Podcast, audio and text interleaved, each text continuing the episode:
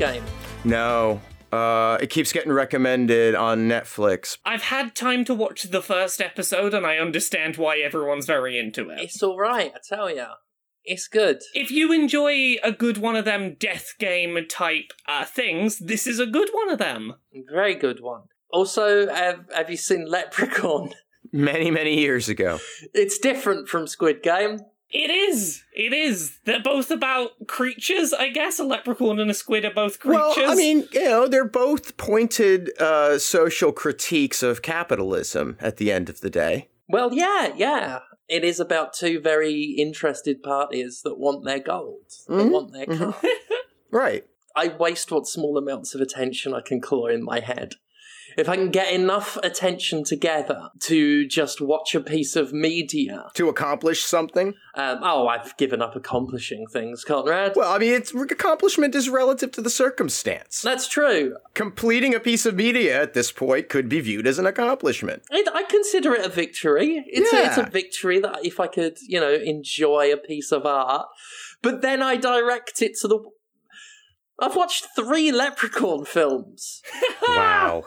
I'm ah. really looking forward to the next one. It's set in space. The Leprechaun goes to space. Oh, is that the one called Leprechaun in Space? Leprechaun in space. Look, you, you can't control what where your focus goes, and if That's if it's going to leprechaun, I'm glad that you found a thing that your brain likes. Oh God!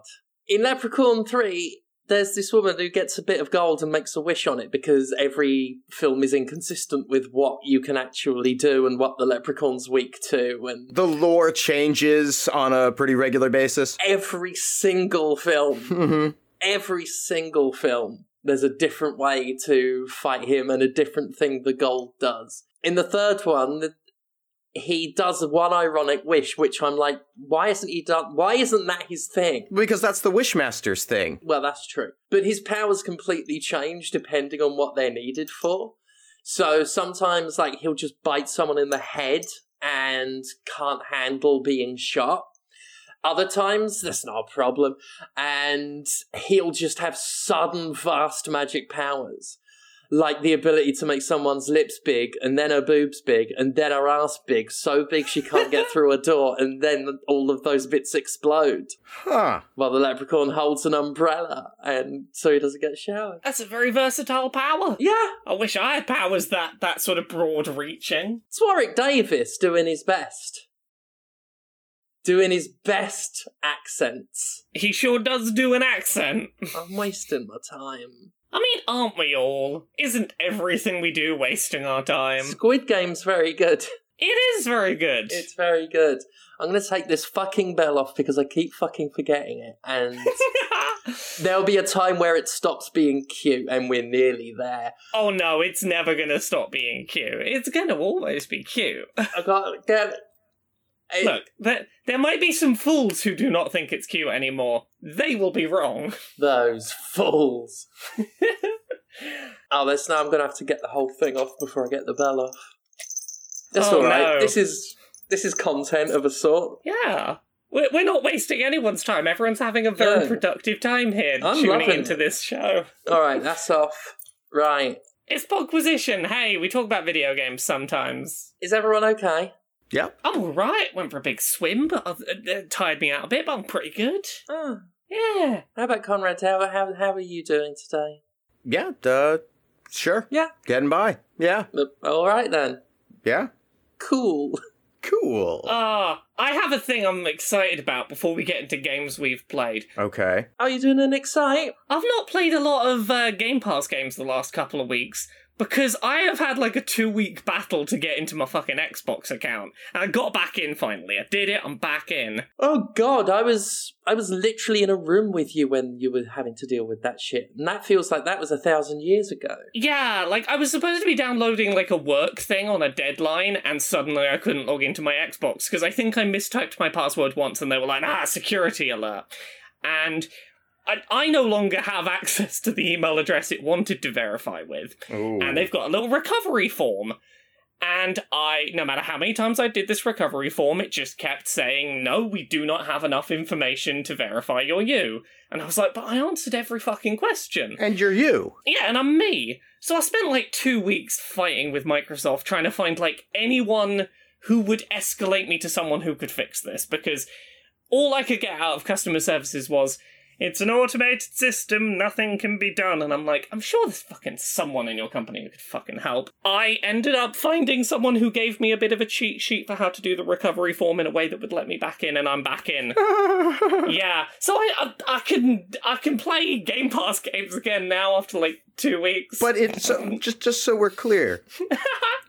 in order to get into your account, you had to social engineer your way into undermining the security. Uh, like a little tiny bit. I had to get told a couple of things about what that recovery form is looking for and what will benefit your recovery form and what won't in order to answer it in a way that would get me verified as me. Well, I feel good about the security on my Xbox account. Mhm. Oh, don't worry, don't worry, don't worry. We're gonna have a hell of a conversation Oh, later about sure security on accounts, which is mm. But I've been playing a bunch of Game Pass games, a lot of which are ones that uh, Conrad recommended to me, and they're all very good. I want to start by talking about that Flynn Son of Crimson you were recommending the other week. No, the dog game. Right? Good doggo. Yeah, have you gotten further into it, comrade? I haven't gotten back to it since uh, we last uh, talked about it. No. I've been I've been playing a reasonable amount. I've I've not yet got the ability to ride around on the doggo, but uh, judging by the narrative, I think I'm pretty close to that being what I'm about to do. Mm-hmm. But yeah, for a game that like on the surface seems so simple when you first pick it up, there's a lot more depth than I was giving it credit for. Yeah, I think it visually sort of gives you an impression of a much more basic game. Um, and the way that it s- starts to introduce mobility and action, it's very gradual. So you could be forgiven for thinking that it's something that it's not at the immediate outset. I mean, I, I think what it does really well is that gradual introduction of those mechanics. This mm-hmm. is like when you when you start off for the first like probably couple of hours, you're largely doing I have a melee hit that hits in front of me, I've got a single jump, and I've got a dodge roll. And all of them feel very good. And then it starts introducing like, hey, here's more weapons and here's upgrade trees and lots and lots of things that have considerably kept it feeling like I'm doing different things as I progress. Mm-hmm. It's very polished. It's a very nice game. Yeah. Yep. I like it a lot. It's definitely worth playing. Yeah, I'm I'm I'm really digging it. And I want I want to ride that dog. I'm so ready to ride that fucking dog. And that's a big uh, draw to push you through too. I think is that dog, and and it's worth it. It's just sort of teasing me on the periphery like I know I'm working towards it. I know it's coming. Mm-hmm. I've been teased on the periphery while knowing it's coming. hey, yeah, yeah, re- real good. Recommend that one, Conrad. Thank It you. is- It is a really nice game. What about you both? What have you been playing this week? Who'd like to go first? I ask as one of the people who could go first or second. You know, I'm not fussed. no, No, if if I tell you what, Conrad, go right ahead. yeah, you think so? Uh, yeah, yeah, I think Yeah. so. Yeah, yeah, Yeah, why not? Okay, all right. So, uh, I, I played the NES Nightmare on Elm Street.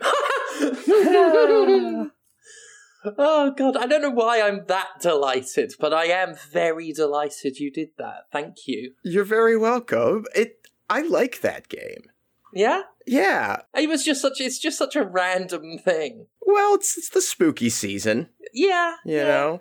Well, I've been watching Leprechaun. We can't. I can't judge. Linda and I, not that long ago, watched Nightmare on Elm Street 3, The Dream Warriors, which is. a Very good one. Probably the best. She's seen a lot of horror but doesn't do sequels.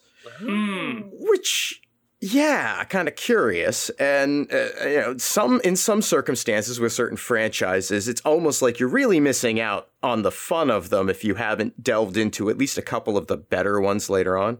Yeah, there are certain film series that it is taking them in as a series that And and they, a lot of those old horror slasher movies are part of it because they get so ridiculous and the lore's so inconsistent. And there are some of them have way better sequels than originals. Yes, absolutely. Anyway, the Nightmare on Elm Street game, it's developed by Rare, which is something I always forget. hmm Rare put out a ton of fucking games that year. Like I think something like 18. It, it's it's crazy. 1990 Yeah. was a big year for Rare developed games. You could say Rare was pretty common. Hey, Ah, but this it, it, it's interesting because it has four player co-op in the game. It has some really cool mechanics for a game of its vintage. Like there's a sleep meter hmm. And there's a like a daytime nighttime mechanic uh, tied in with that to where when the sleep meter runs out you go into the nightmare. And the longer you spend in the nightmare uh, it sort of counts down to freddy coming and you having a mini boss encounter with him as it goes along. And then the in the shift all of the enemies become more aggressive. They take more damage and the way the sleep meter functions is really cool too, because it, if you take hits, it goes down. You, it's separate from your health, by the way. You can take three hits, I think, and then you die. Uh, and you have five lives, and I think three continues. So effectively 15 lives to get through the game. Mhm. But the sleep meter goes down when you take hits. The sleep meter gradually goes down over time, and that speed increases if you're standing still. So it's just little stuff like that. And there's items to replenish it. And then when you're Yeah. in the dream state, you can take on dream warrior modes if you've picked up icons in the waking world to symbolize them. Oh, do you get to be beautiful and bad?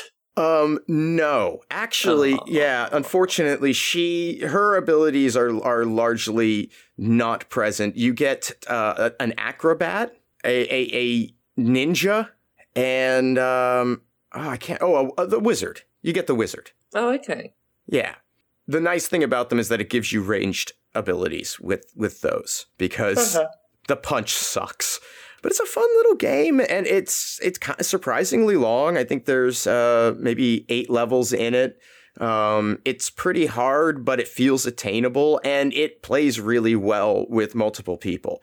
Um I have the cartridge and a multi-tap. I'm hard attainable and plays well with multiple people. Hey. I've got several of them, folks. But the bosses are, are fucking weird. Yeah. Like the first boss is just Freddy's claw on a chain of balls. Ah, Yeah. The second boss is, is is Freddy's head on a chain of balls. Look, when things get chained to balls, it's a good fun time. Yeah. Everyone knows Yeah. that. Yep. Yep. I've given head on a chain of balls. Hey. oh, and tongues are just flying all over in that fight. Let me tell you. Oh Mhm. god, brilliant. Yep. Yep. So, yeah. So that's that's what I did recently. I played I played Nightmare on Elm Street, and and if you have an emulator and four controllers, it's a fun time if you can find some friends. hmm Yeah. Steph, what are you? Uh, what have you been playing? Uh, I've oh, there's a hot new Nier game out. Do you remember how great Nier is? I do remember how great Nier is. I do enjoy the Nier series sometimes. Uh, fucking God, Nier Automata, right? Oh, I fucking love that one. I love it. I heard there was a new Nier game coming out. I got very excited and went and looked up screenshots. Yeah, it's a mobile game. Yeah, and that's when not I stopped. It's not necessarily a bad thing. I've been getting into Apple Arcade stuff. Sure. I'll talk about one of them later. Well, a couple of them later. Yeah. This isn't Apple Arcade though. It is another one of these fucking mobile games that play themselves because uh, the point isn't to play them, the point is to spend money on them. It's to buy randomized gacha boxes to get the character that's strong enough that you can continue. Although in this case, everything just seems to be fucking gems. Gems for this and gems for that. God, I hate whoever invented gems. Dr. Silas Gem of Amsterdam. I ca- oh fuck you, Silas Gem, the inventor of gems.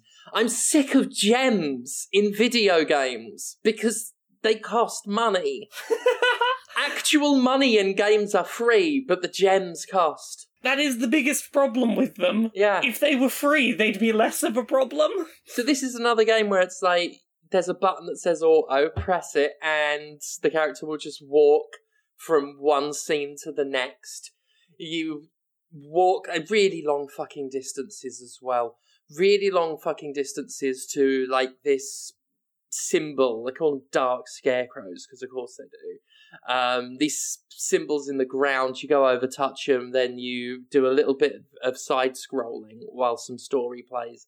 Then it's a turn based battle, which again just plays itself. Mm. Uh, and you can select a toggle though to allow it to play itself even more. oh, well, that's convenient. If you're not enjoying how quickly it's playing itself, you can you can play itself faster. Yeah. Yeah. You can watch the whole story on YouTube because the story's been given praise. I've just given up on it because, you know, I've played Raid Shadow Legends. I played I played this Marvel uh, some new Marvel MMO that came out and saw on one of the game sites, could have been Kotaku or Polygon, one of the two, that was like, oh, it's the best mobile Marvel game, which to be honest isn't hard. Better than Marvel's Avengers, uh, which again isn't hard. And then I went on it, and it's just another auto battler. It's just another press this button, go over here, then press this button and fight everything. That does make it better than the other Marvel games because you don't actually have to play it. Which well, is no, no. Um, it rushes straight to the dopamine. But like I, as someone who's you know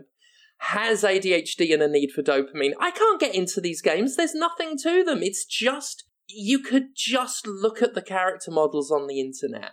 Or, you know, in the case of Nier, just look up a YouTube of the story segments because that's you you literally don't need the gameplay. The game tells you you don't need the gameplay. Yeah. I'm sick of it. They're pathetic. And they make so much money, so they work on someone. This is such a bad direction the video game industry went. It's awful. And I can only see it going, like, infecting bigger scale games over time. Just more and more these auto battlers. Like, they're already a subgenre in their own right, and it's despicable because, like, it, it's only in pursuit of money because, you know, I'm sure there could be an argument that, oh, well, it makes it accessible. But it only leads you to access storefronts.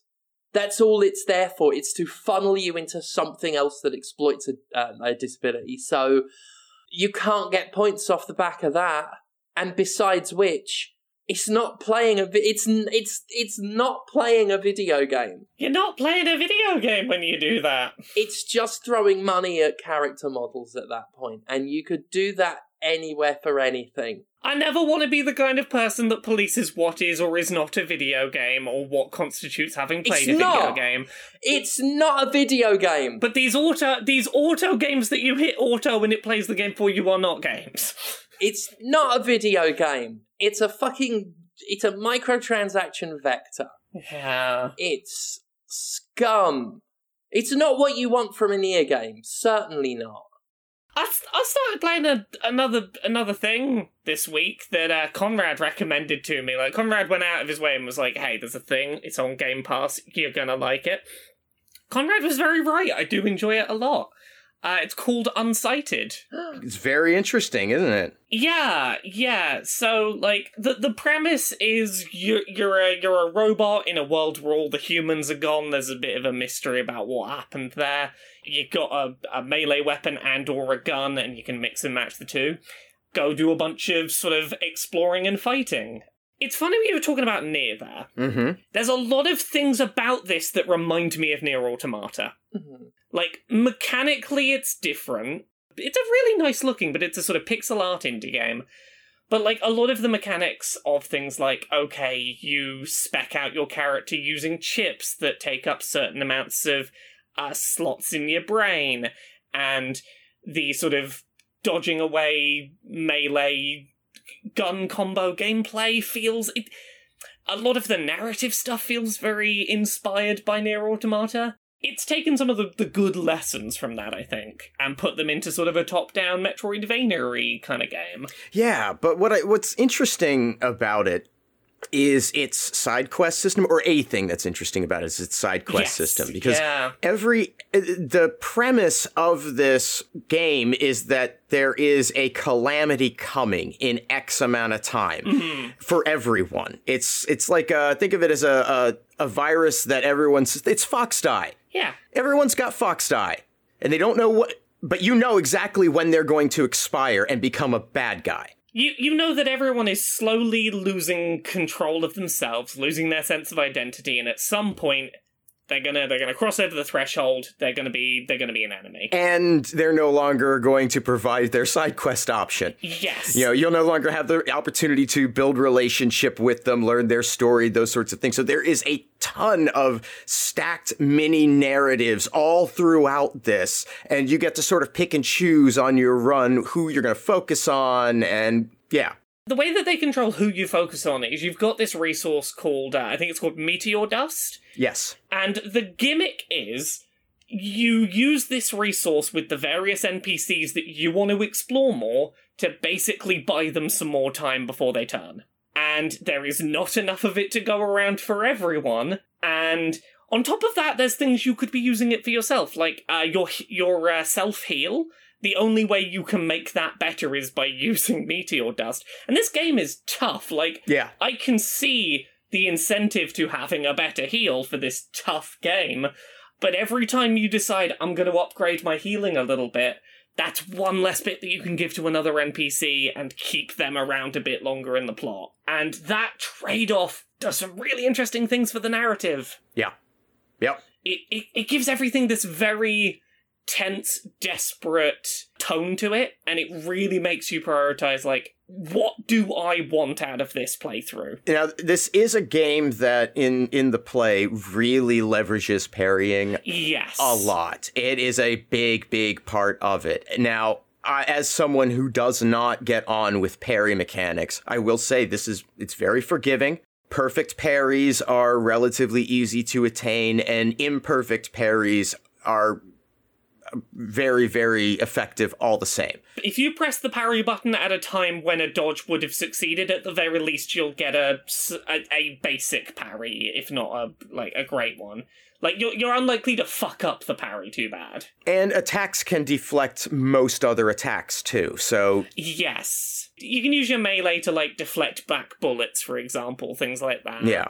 Yeah, the the one thing that I don't think feels great about this, the dodge is kind of a jump. It is a jump. Yeah, and it's it's not as satis. It doesn't feel as satisfying to me as when you get like a proper roll. Well, and that's that's why I think it the emphasis is so much on the parry because this is and and this is another thing that in most games of its design with its perspective I would be really wary of is that it actually has a surprising amount of platforming in it. Yeah. For a mock 3D space, you know, represented in 2D Hmm. there are a lot of games that have that that like it is the worst aspect of my, one of my favorite Zelda likes Alundra suffers so badly from its introduction of basic platforming because the character doesn't jump well it's it's it can be hard to determine range and your positioning.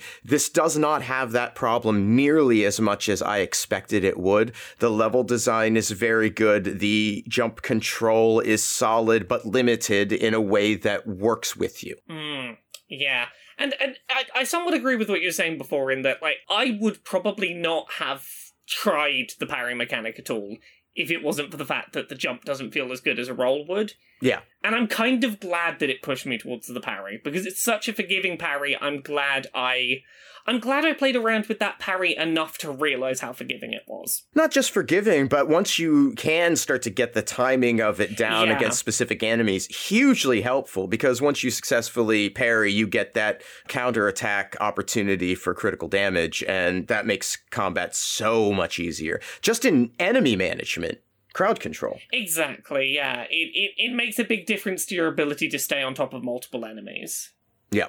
Oh, and the boss fights are so good. Yeah. Yeah. Um, they're real good. They're very dramatic. They're very over the top. Lots of very good pixel visual effects going. Mm-hmm. Mm-hmm. Yeah, the art design for the characters, it's anime 101. Somebody somebody in a in a, I can't remember who, but uh, they's like the art looks like it's from the How to Draw Anime series of books. That's what I was about to say. Yes. It, it's like, look, the outfits on top of those are great, but like the the base face models do look like you picked up How to Draw Manga 101. yeah. And like, I don't hate that. I No, like a lot fine. of the characters. There's a lot of very good, very good woman love woman energy Yep. in in the characters. Even if like, oh, that tiny nose and the big eyes are very you, uh, how to draw anime books. Yep. Yeah. Yeah, it's a real, it's a real neat game. I've not tried around. Apparently, there's a co-op mode to it. Yeah, there is. I, I was thinking about it because I, I worry it's too hard to play it with Linda. Like, that she'll get frustrated with it and not want to keep going. Uh, so I haven't tried to do that. But I am curious. Yeah, it's one of those games where it's like, I like it in theory, but it's a very difficult game to suggest someone play along. And it's certainly a different, difficult game to suggest someone just jump into. yeah, you would need to start from the beginning very much, I think, to co-op someone in. Another thing that I like about it conceptually, if not necessarily in practice for me personally, is that it, it is a game that will allow you to just not do stuff. Hmm. Like you can not get that heal ability at the beginning. Yep. You can just walk right past it if you want. It's a Metroidvania, but where some of the things are not necessary to progression and you can just completely miss things that, like, the game expects you to have, but you don't have to have them. Yep. It does not hold your hand. It, it, yeah, I'll be interested to see speed runs of this. Actually, That sounds actually terrifying. yeah, I mean, it can be. It's it's not that hard. It's not hard to miss these things. Is the thing. Like it puts them Yeah. really firmly in your path, but you could not collect them. Yeah. It's not gonna go, you didn't pick it up, No. go back. Gotcha. I'd be forever terrified that I missed something cool somewhere. Terrified. Actual fear. Ah, that is entirely fair. Before we get on to another game, just a thing I heard this week that I'm very excited about as someone who really struggles with a lot of Metroidvanias because I can never fucking find my way back to where I'm supposed to be going, and I get frustrated because I get lost. Metroid Dread, that's coming out in a couple of days, apparently has an accessibility setting you can turn on where when you pick up a new uh, weapon or item or upgrade that'll let you go new places, it'll highlight on your map places you have been in the past that that item will now let you progress. I heard that. I love that. That's Yeah. fantastic. Brilliant. That's wonderful, fantastic, cool, really cool. I hope more games do that. Yeah. That's a really neat idea. Uh, Steph, what have you been playing? I have been playing video games. what kind of video games? I've been messing around on Apple Arcade again and found games better than Nier Reincarnation. Yeah. Fucking hell. I've been playing a game called Zombie Rollerz. Um, the Apple Arcade version, Zombie Rollerz. It's a pinball roguelite tower defense. Huh, okay. You have my attention. and it's pretty fucking good. Basically, zombies spawn on the, I guess we could say table, um, but it's like a little, just a little arena. Um, zombies spawn. You use the flippers to obviously knock the ball into them. Uh, as you progress through a run, you unlock uh, different abilities on cooldowns that can do things like, you know, make swords come out of the ball or make axes fly out of the flipper. All sorts of different abilities. And you level up your character. Each character has one of two ways to personalize the ball so that they behave slightly differently. Like one character uh, can have it so that the ball, when it hits something, it breaks and then smaller balls come out of it. When you die, you start from the beginning. Um, you can choose a different character, and you've got to reacquire skills. And there are trinkets that have passive abilities, and you get little minions that spawn and fight zombies for you on the map. There's a hexagonal grid uh, outside of the pinball that you travel along to you know find the path to the exit portal and then fight a boss the writing's fucking not good it's trying to be really funny but it's just lots of fourth wall breaking stuff but Ugh. like really trite Yeah. uh, so I skip through most of that, but the actual gameplay is really good.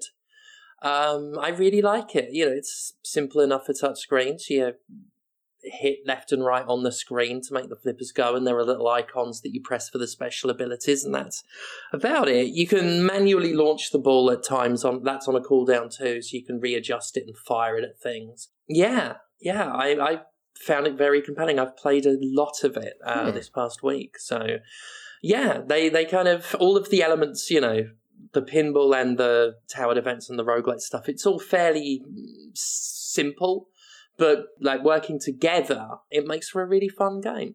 Yeah. Um, I'll quickly do the other main Apple one I've been doing, which is Little Orpheus. Uh, no, Missing Orpheus, which is about a Russian explorer who gets trapped uh, in the middle of the earth, and it's one of those side scrolling action platformers. It's done by the Chinese Room, who have done video games. Mm. And yeah, it's really straightforward. The um, main character is talking to his superior who's grilling him on where he went and what happened.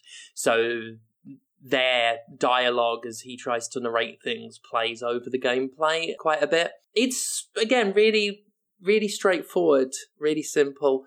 Simple swiping going left to right and tapping for jumping. The controls are a little finicky at times. Uh, whenever you've got to hurry up, there's one particular bit where you're climbing a rope and jumping off it to avoid like acid spilling down, and that I, I don't like the climbing the rope. It feels finicky. But it's a fun little game. I mean, I will say that these action platformers in the same vein as, as Limbo and, and stuff like that. You don't have to drag blocks around in every single one of these games. We can probably not have to do that anymore. Yeah, you think we think we're done with blocks? Yeah. Yeah, I think we've nailed down the principal ideas of moving a block to jump higher on a thing. I think we're okay there. Could we just make it faster? We could just make it faster. That'd be good. But yeah, this hits all of that, like the chase sequence that these games often have, and the stealth that consists of hiding behind something and then running through the open to get to the other thing Mhm. before something turns around and looks at you. None of it ha- has not been seen before, but it looks really pretty. The the colors re- are really nice on it. There's lots of um, greens and reds and like really clashy ones that work really well. And it's well written. The the voice acting's affable and everything. And it's not laugh out loud funny, but it's it's amusing. Yeah, I, I've been liking it quite a lot. I've been playing like a chapter or two a day. It's just something to mess around with in bed before I have to drag myself out and face yet another horrific day. Uh, so yeah, yeah, I like it. Yeah. I've been playing a new roguelike this week on uh, on Game Pass. I've been, pl- I've been playing a game called Monster Train. So, this is a roguelike that is a little bit very light mechanically, but it's a little bit of a deck builder. Mm-hmm. The idea is that you are the denizens of hell, and you have the last little spark of, of hell's energy on a train, and heaven is trying to fucking break into your train and destroy the last little bit of, of hell you're trying to protect. And the way that the gameplay works is that you start off with a very basic, uh, very basic deck of, of things you can summon. They generally have attack power, like how much damage they will do every time they attack, how much health they have, and a few other abilities that you can hover over them and see what they do. That'll be things like deals damage anytime that uh, it takes damage, or generates this much shield for other enemies per turn, things like that. And every turn, you have a certain amount of energy with which to play cards from, from your hand to summon in creatures to defend against waves of stuff that's coming in. The way that the monsters that are trying to make their way through your t- train approach is that every single turn they will move one floor up the train. And there are three floors before they can start dealing damage to your little piece of hell, so it is a game about balancing like where you put your resources and how you allocate the resources you have on hand to make sure that nothing stays in the train more than three turns and is able to start dealing damage. What I really like about it is the way that the game paces handing out mechanics and allowing you to customize your build as you go. So at the end of every every successful fight you do, you will get offered a couple of selections of like, hey, here's some new things. Do you want to add one of these to your deck? Okay, here's a few more. Do you want to add one of these to your deck? Then you get to pick a route that your train's going to go on, and each one you can sort of hover over and it will go, okay, if you go this way,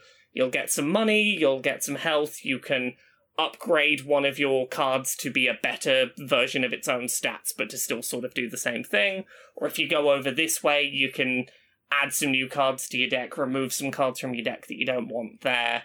You can maybe get some bigger upgrades, but they'll come with consequences. That'll be things like here's a drastic damage increase, but it's going to cost more to play that card now.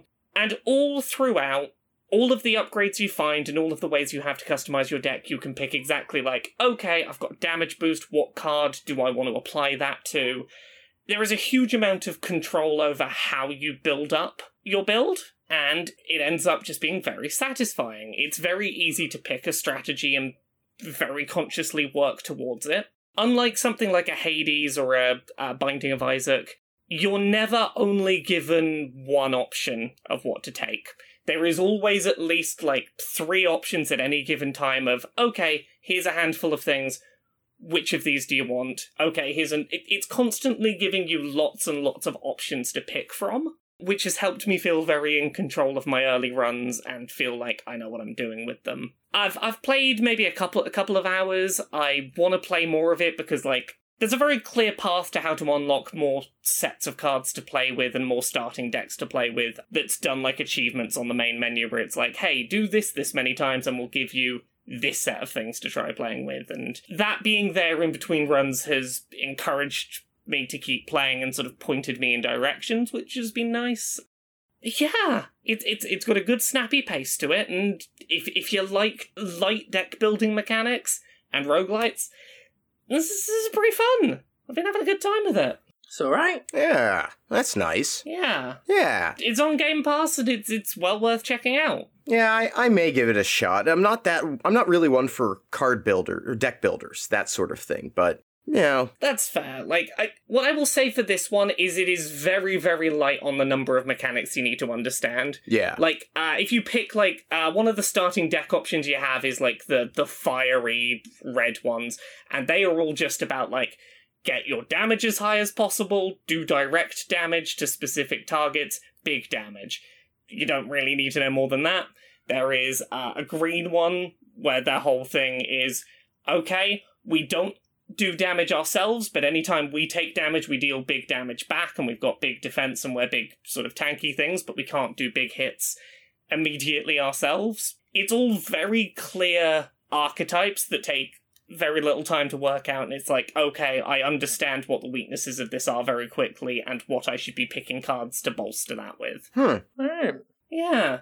Uh, what about you both? Have either of you played anything else? Well, I, I played a, a little bit of something that I think is interesting. Um, it seems like it's kind of small, but it's got a lot of fun polish to it. It's called Mighty Goose. Okay. This is also on Game Pass right now.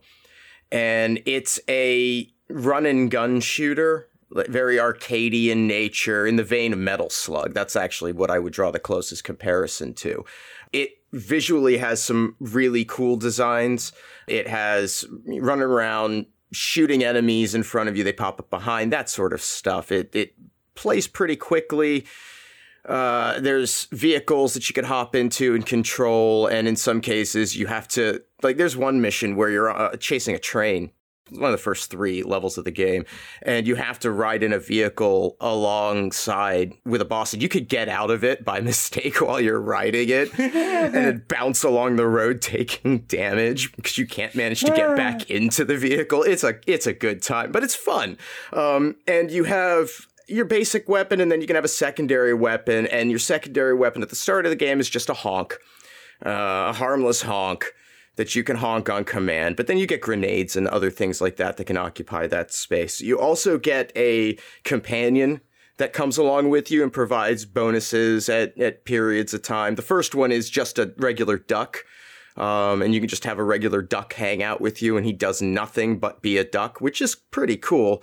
But later ones, uh, the, the next one you get starts giving you ammunition for weapons and, and things of that nature. And based on the achievements, it, it doesn't seem like there's a whole lot of levels to it. There are only five listed there, so it doesn't seem that long, but it's got a new game plus mode. It seems like there's a fair few unlockables, and, and it's just kind of charming and fun. So like it's the sort of thing that if you have Game Pass, uh, yeah, I would just play it. Just to just to play it for like an hour and have a good time with it. It's absolutely worth that. Yeah. Yeah. It looks real cool. I'm looking at some art. Yeah. it. Yeah. I, I would like to be a goose in a mech. It looks good. It, it plays real well. I mean, like it lacks some of the visual polish of, say, a Metal Slug, but gameplay wise, it it feels real tight. Yeah, it's good. Yeah.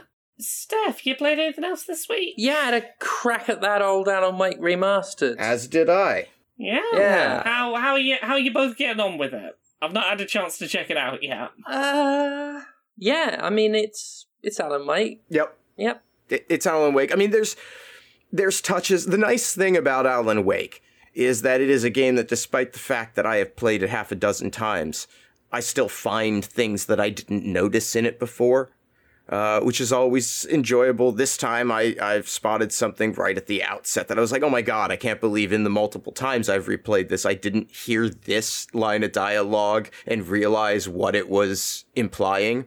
Um, so that was cool. The attention to detail is nice because, like, sometimes with these upgrades, there might be other like little things that get forgotten about. Yeah. There are QR codes in Alan Wake that you could link to, and they went to little supplemental videos. Well, they've remastered all of those too and put new QR codes with new links that go to YouTube videos that are only four months old unlisted that you can watch them.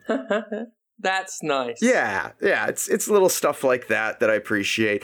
At the same time, like it you look at it and you're like, wow, it, it really is a 10 year old game though. Like the facial animations are a little rough, Yeah. Yeah. Yeah. but visually it does look really good still. The the upgrade is nice. It plays very well on PC at least. No more Duracell batteries. Oh yeah, the branding's out. No more Verizon or Duracell in there. But the music's there. So, God, I forgot just like every chapter ending with licensed music. mhm. I really love the uh, the chapter breaks in that. Oh, they're cute. Yeah. They really help the pacing of that. Yep. Mm. Yep. Yeah. and Poe's in there. I have to bring that up. Poe, her song "Control" is the uh, chapter two finale song. Okay. So Yeah. you know, or it's haunted. It's haunted. That's what it is. I've got it on my two playlist. I just need to get around to it. But I'm I'm glad it's sounding all right. I didn't see it in the menu. Is there no American Nightmare in this? Uh, no, it's it's not. That's Why is it not in there? um because it's a sep- entirely separate product. Nah. Yeah, but it it feels like it should be in there. They're not going to remaster it separately, are they? Probably not. I would hope not. I don't think it's worth the effort to do it. Although I do think it's an interesting bit of ephemera. I've got an interesting bit of ephemera for you. I played one other thing I want to crack out real quick. Mhm. yeah. I played some Super Monkey Ball Banana Blitz because I d- enjoyed playing Super Monkey Ball back in the day. That particular port and collection of stuff from old games, it looks good, and they threw all the stuff together. Doesn't play right. Doesn't feel right to play. Mm. Oh man. And that's a real that's a real bummer. A lot of the mini games. Okay, good example. There's a classic Super Monkey Ball mini game where you roll down a big uh, down a big hill and then you open up your ball like it's a little parachute and you try and land on a target and get, hit some points. Right. Yeah, I open up my ball like a parachute, and try to hit targets all the time. the at least on PS5 where I was playing, the amount of stick movement you can do like to stay level before it goes like nope you're pulling up too much you, you're crashing it's like it feels like it's less than a millimeter like you can barely move the stick and it's like okay I mean, that's just that's just training. Eventually, you'll be able to get that edge control down. but like it, it was I, I, I was playing it thinking like i swear it didn't used to be this finicky You're telling me your monkey balls are too sensitive. My monkey balls are too sensitive. I did a Google and everyone's like, yeah, they've completely changed how this minigame works. It just doesn't feel right anymore. Mm. And that's like half the problem is a lot of stuff just doesn't feel like it works right. And that's always a shame. Also, the story mode has a ridiculous difficulty spike out of nowhere. Like it it's not a smooth transition of difficulty at all and a bunch of the cool, interesting side characters they've got, where you can play as like uh play as the Yakuza protagonist or be a Game Gear bouncing around in a ball.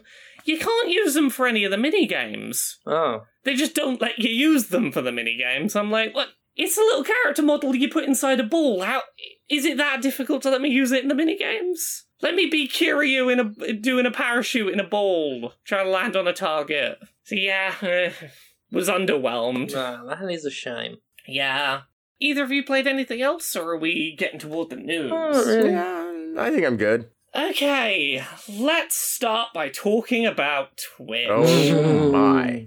Oh, before before we even get to the bad story, that, here's the first story where Twitch uh, wasn't making any fans this past week.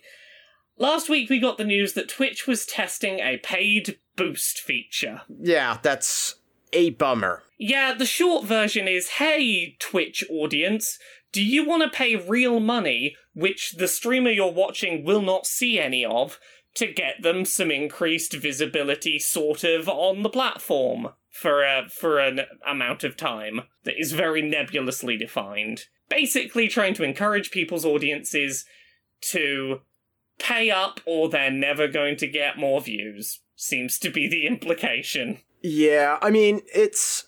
So there are some interesting limits on the scheme Yeah, that are there in place to sort of deflect against some of that idea. yeah, like one one of them I think is it will only be offered to viewers of channels that are getting below 250 viewers, so Yeah. it's not going to be something that like big streamers can get their audiences to pay for so that they're constantly front page, for example. Right. But it is unfortunate Yeah. that it's it's going uh, this way. I I don't I don't know how to feel about whether or not it's something that's actually going to be of benefit to small creators. There are not good ways necessarily to grow a very small channel, you know, unless, you know, like there are things you can do that you, you can pursue popular games and there are, you know, notable growth strategies. None of them are guarantees. yeah. But there are absolutely ways that you can grow an audience on Twitch. But if you're not interested in pursuing those routes, uh, it- it's a very slow grind, and and that is something that you know needs to be accepted and acknowledged to a certain Yeah. extent. And this kind of thing may, to some extent, help smaller streamers. But it's not something that, as a small streamer, I would ever feel comfortable recommending or suggesting to my audience to do. Well, no, I mean, And I know that the algorithm does occasionally deliver new viewers to me Yeah. because they tell me, you know, they say, "Oh, I saw your profile and thought that's something I want to see, and I came over and watched." this." So okay, so Twitch does occasionally, you know, recommendations do occasionally result in my getting viewers, but What I will say about this is I think a big part of why there's been so much pushback is because this is replacing something that was trialed in the past that didn't involve any money changing hands right, channel points. yeah, There was a trial a while back where people uh, who watch your channel a bunch, you know, uh, Twitch does a thing where it generates points as people watch and chat. Oh my god, people have so many channel points on my channel. Yeah. And a thing that you can use that you were for a little while able to do with channel points was to use them to promote the stream you're watching to more people. And that has gone away, and in its places, give us money to do that. Yeah. Which I think is a big part of the pushback. Yep. Because I actually, well, okay, the channel points economy is Oh, it's fucked. it's fucked. Like, and uh, you know, I don't know that there's any like the the box is open, and I don't know if there's any way to even like fix that now so that it would be a manageable system for using it in a recommendation system that isn't abused and yada yada yada. yeah. But I don't think that this is a better alternative. I, I don't think it helps. No. So here's the other thing that Twitch had uh, the day we record this happen. Just before we get into the story, Twitch has acknowledged that this is a real thing that happened, but has given absolutely like zero advice what to do about it, zero information about about the specifics of it. Just, yep, uh, we're looking into it. Well, uh, thank you for being patient. I mean, at this point, if if I were in their shoes, well, first of all, that's the correct response is to say fucking nothing. But the the other end of it is they're probably still figuring out the extent, and the extent seems vast. Yeah, it might not have hurt them to say, hey, maybe reset your, just in case as a precaution, set up two factor authentication. And That may not help them. That may not help, considering the extent of the leak. they should have said something. yeah, so let, let's get into it. So, um, about eight hours before we recorded this show, Twitch source code appears to have been leaked by an anonymous hacker. Uh, the 126 gig torrent uh, was uploaded to 4chan and seemingly is fucking huge. Some security analysts are talking about this may be one of the biggest security breaches of any website ever. Uh, if it has what it appears and purports to contain. Apparently, the leak contains the entirety of Twitch TV's source code with every edit going back to its early beginnings. Uh, mobile, desktop, and video game console Twitch client source code, proprietary software development kits, Amazon Web Service stuff that's used by Twitch, a bunch of source code for basically every other property that Twitch owns, a bunch of files to do with an unreleased Steam competitor that Amazon has been working on. We definitely need more of those. Yeah, a bunch of their internal tools have leaked. By internal tools, we're not talking about the people running it. Oh no, different kind of internal tools. Oh, okay. Uh, creator payout reports dating back to 2019 with like pre-tax dollar amount payments for many of the platform's biggest creators.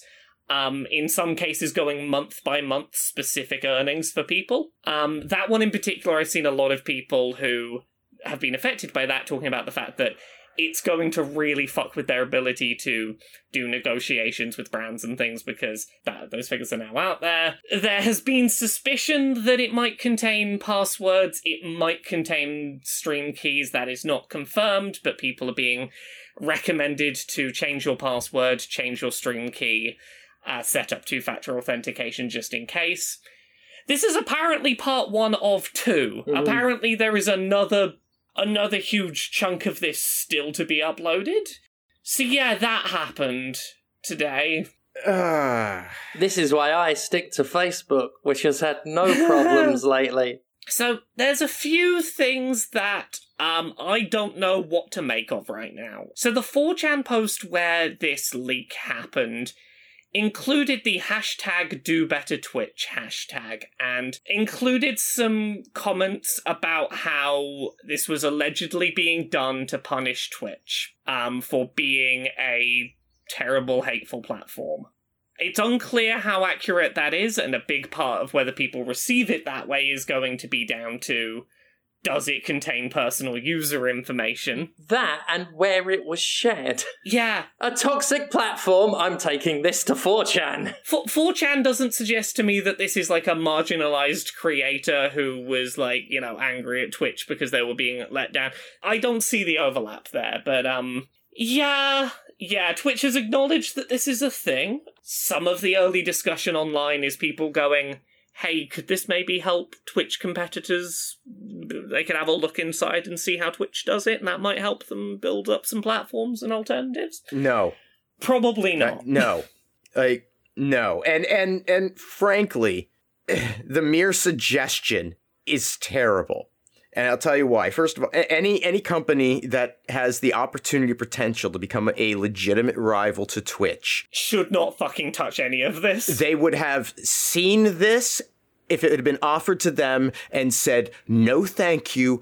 Go away and contacted the, the FBI. Unfortunately, now I don't approve of that, but that is that is the decision to make. Yeah, because if you if you touch anything from any of this, whatever competitor you make is going to get sued into oblivion. If you touch anything in here, Yes, and ultimately, e- now if anything that anybody produces looks too similar to this, they're giving an opportunity for yeah, Twitch to then turn around with their huge war chest mm-hmm. yeah, and put, you know, even just a, a frivolous lawsuit demand on a smaller company that, you know, uh, this, it doesn't necessarily help. if anything, it might. As you're sort of getting at there, it might do the opposite. It might make it harder for other companies to create Twitch competitors because if the natural way to do it is too similar to what's in in here, Twitch might go, "You looked at our leak, and that's why you've done this." yeah, I'm, you know, I am not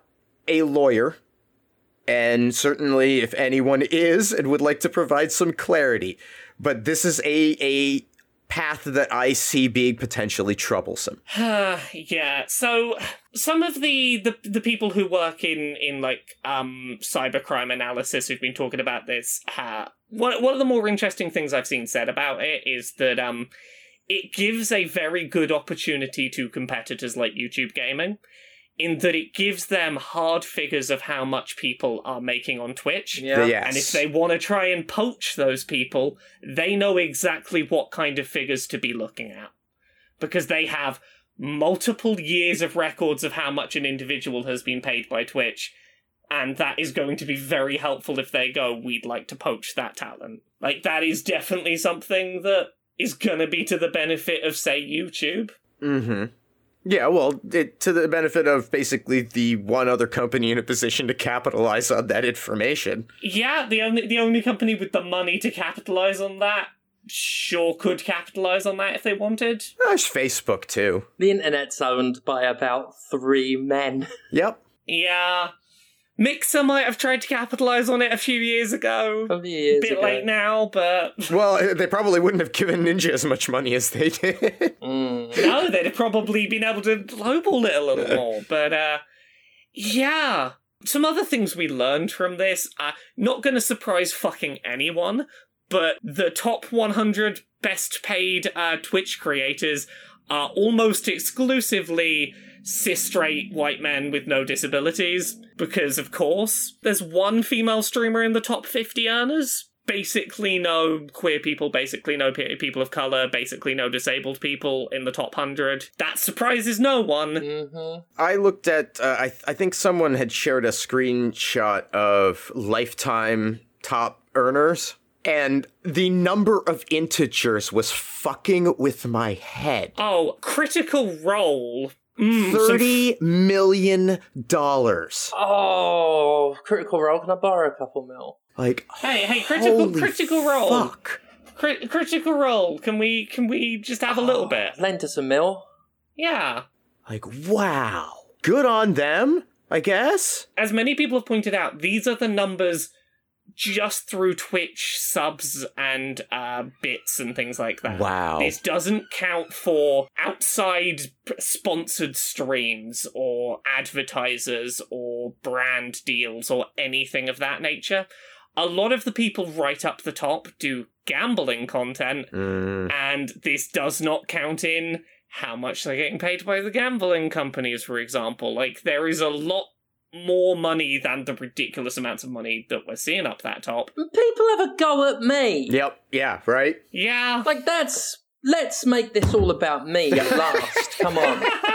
People have a go at me. I mean, you know, yeah, that's really all you have to say. People, well, people don't Yeah. understand the economics of operating a business like this. yeah. and you know the tax liability the payment for services and things like that it's it's it's really it can seem to people like you're bringing in a lot of money but the actual take home from that kind of thing is significantly less than people realize Hell, hell yes, hell yes. like way less But yeah, the general gist of this is that it's going to be a little while before we know the exact fallout of this. Um, before we know exactly how much uh, user personal data was compromised, whether more of that will get compromised in the next batch of information that happens, what impacts this will have on Twitch.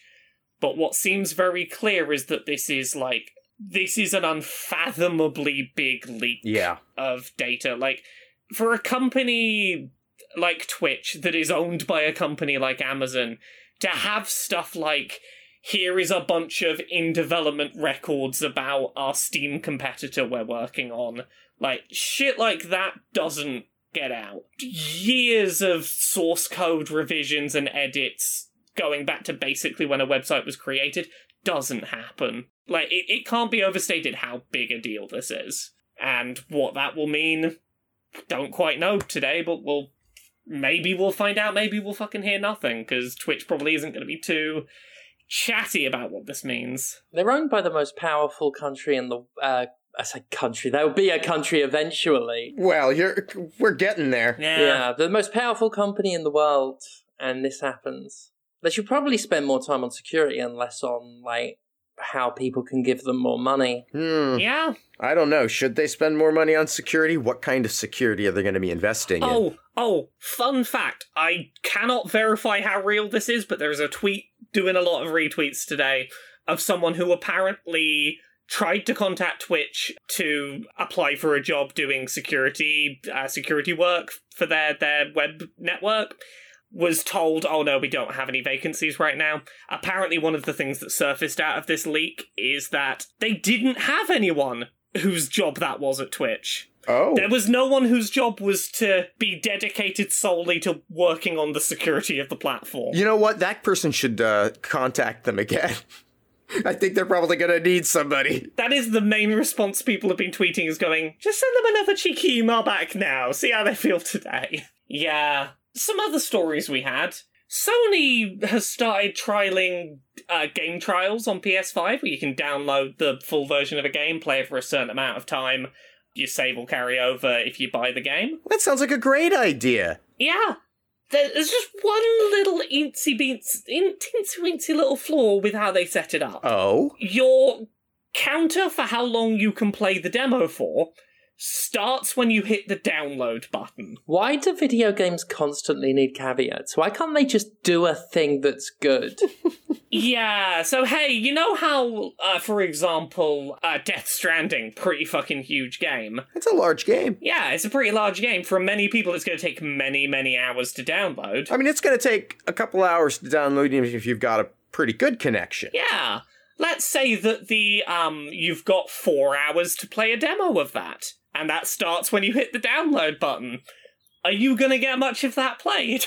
Hmm. maybe maybe not so much. I'm trying to think about how much gameplay there is in the first two hours of Death Stranding. Can you get to a point where you have a backpack and some things in your backpack within 2 hours? I don't know. you can have a bit of a watch. Yeah. Um, so Sony's aware of that, and that'll probably change. But it's kind of hilarious that that got through to being a publicly available thing. On other Sony news, um, Sony have finally gotten around to buying Bluepoint, who are the the studio that they do all their big HD remasters of uh, their old games with. They did the um, Shadow of the Colossus remaster, the um, Demon's Souls remaster for PS5 they're apparently not working on remasters. They're going to be working on something original for Sony. All right. Yeah. So it'll be interesting to see what they work on. They make very visually pleasant things, but we've not seen what they make when not copying someone else's mechanics. We'll see what they come up with. There was some interesting, weird back and forth about potential future 4K Switch. The story that will not fucking die. So, in the space of about two days, here's here's the news stories that happened. Bloomberg publishes a report saying, "Hey, that 4K Switch is a thing that's that's coming. It didn't happen this year as it was supposed to because of chip shortages. Last minute, they they just shipped out the OLED model. They couldn't put the the new chipset together. Eleven developers that we can we can point to have 4K dev kits for the Switch. Nintendo puts out a denial. They say, nope, nope, that's not real. No, no plans for 4K. We've never thought about 4K. No, 4K, definitely not. Please don't wait to go out and buy a Switch. Please don't wait to go out and buy a Switch. We've got the OLED one. Please go buy it. Don't wait. Mm-hmm. Because, like, a part of the Bloomberg report was specifically saying they're building up those chips. It's probably going to be about a year from now if you just, if you want to wait and just get the 4K one. It's probably coming into next year when the chip shortage is a bit less of a problem. And Nintendo doesn't like that. 24 hours later we get some some a patent that makes it very clear that Nintendo was lying when they said that they have no interest and have not even thought about 4K because a patent surfaced basically Nintendo has been looking into um do either of you know much about DLSS upscaling Not really. Yeah. uh, the the short version, this is a bit of Nvidia tech that already exists that's that's very good quality that can take like a low resolution video game and pump it up to a higher resolution through upscaling with very good results for very little tech footprint. Hmm. It is the thing that like a lot of people have been suspecting 4K Switch would eventually be using, just because of like it doesn't require a lot of power to make nicer visuals. And Nintendo has apparently been researching making that tech themselves, making their own proprietary version of that tech that could, for example, as stated in the patent, take a 720p image and bump it up to 4K with very good results that look reasonably like it's a native 4K game. Hmm. So, Nintendo, I understand entirely why they denied any any knowledge of working on anything 4K, but it sure does seem like they're working on a way to make the Switch output in 4K on your telly, probably, and that's probably a real thing. So that was an interesting couple of days of back and forth that'll maybe turn into something eventually. hmm And I, th- I think the main last bit of news, I had a nice bit of news to end on this week. I saved a nice bit for the end. Aw. Okay. There's some really nice, cool new accessibility features coming to Xbox this month that are just very good, positive things that are happening on a system level that more consoles should do. The first one, there's a new tagging system for uh, games on, on Xbox consoles where if your game has accessibility features, you can tag, as the developer, you can tag your game with them, and people looking at the Xbox store can find out what accessibility features a game has without having to purchase it and boot it up to find that out. Yay! That's great. That should be a thing on all the consoles. It's really good letting people know if that the features they need are there before they make a purchase. That's just a really positive thing. And the other one is a system level colorblindness mode. So for games that don't have dedicated colorblindness modes, the Xbox will now look at the screen and go, okay, you've got red green colorblindness. Those colors are probably going to be pro- problems. We will apply a filter to shift that color to try and make it more visible. All right. Which it's not going to be as good as a handcrafted thing on a game by game basis, but it's going to make a lot of games with no colorblindness support Yeah. more accessible than they were. And that's just two very cool things. Well done, Microsoft. You did you did good there. Hmm. Yeah, I can appreciate that. Thank you. Yeah. They do well there. We ended on something nice. Xbox did it good. Every the other companies should probably do those things too. They're very good. So yeah, I think that's it for this week. I think we're done. Good. Yeah, That's always good to know when we've got a nice little episode all wrapped up. yeah, Go to the lovely listener. we did one. We did one. Laurie, you've done many things. Not just one. You've done many. What are they? What the heck are they? Well, the main thing I'm going to tell you all about right now is uh, me and my wife Jane have been writing a novel together. It's called Who Hunts the Whale. You can find it on Unbound. It's uh, currently currently up for pre-order. Is a novel set in a fictional, definitely fictional, definitely not based on anything in reality, terrible exploitative uh, AAA video game development company. If you are someone that thinks that you know, it would be great to be able to play video games without the people who make them being treated terribly and them constantly trying to force money out of pockets of people. If you think that, that that'd be a thing, you're probably going to enjoy this book. It's called Who Hunts the Whale. Go check it out. Go give it a pre-order. Uh, other than that, Laura K. Buzz pretty much everywhere. Twitter, Twitch, YouTube, Patreon, that's the one that pays the bills. I've got other books, Uncomfortable Labels, Gender Euphoria, Things I Learned from Mario's Butt. And there's podcasts. There's Pixel Squirt, Queer and Pleasant Strangers, uh, Dice Funk. Conrad, you were on Dice Funk in in the past. I was indeed. And you could also find me on Twitter and Instagram at Conrad Zimmerman or on twitch.tv as long as that ship continues to slowly sink at twitch.tv slash that Conrad Zimmerman. Uh, you can buy anti-capitalist propaganda from me at pinfultruth.com or at thegimporium.com and audiobooks at conradreads.com. But everything I do gets supported on Patreon also. That's patreon.com slash fistshark. And you know who else has a Patreon? Uh-oh. Who? James Stephanie Sterling. Oh god, yes. Patreon.com slash Jimquisition. Uh, and that, you know, pays for all the stuff, uh, which is good. Uh, I mean, it's nowhere near a, a humongous top earning Twitch payout. So don't have a go at me. Speaking of which, I'm on Twitch, uh, well, for as long as Conrad said, for as long as that continues to sink, Twitch TV slash Jim Sterling. Uh, also, um, thegimporium.com, aforementioned, where you can get Jimquisition e merchandise there. And Friday, October 8th, Uh, that's tomorrow by the time this comes out. Um, I will be at the Pittsburgh Grand Hall as part of Enjoy Wrestling's Night Moves show. I will be there managing a team. And Saturday night, October 9th, I will be at the Howe Building with Rise Wrestling, where I will be revealing at last the Grand Championship Regency title belt. So, very, very excited about that. I won't get interrupted this time. So that's all good stuff. Um, if you're in or near the Pittsburgh area, would love to see you at one or both of the shows. Yeah, thank you so much for listening and supporting and listening and listening. And we'll see you next time, I guess. You listen to some more. Bye. Bye. Bye.